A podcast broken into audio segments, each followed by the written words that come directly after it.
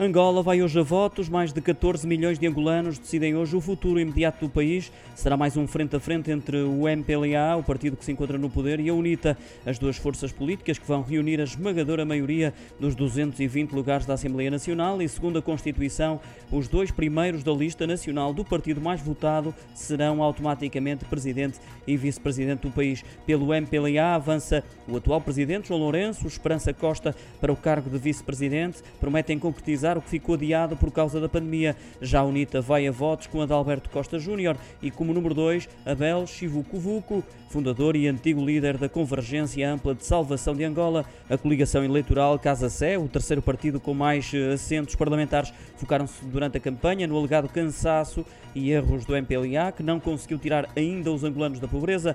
Lembro ainda que em Portugal estão registados para votar cerca de 7.600 angolanos.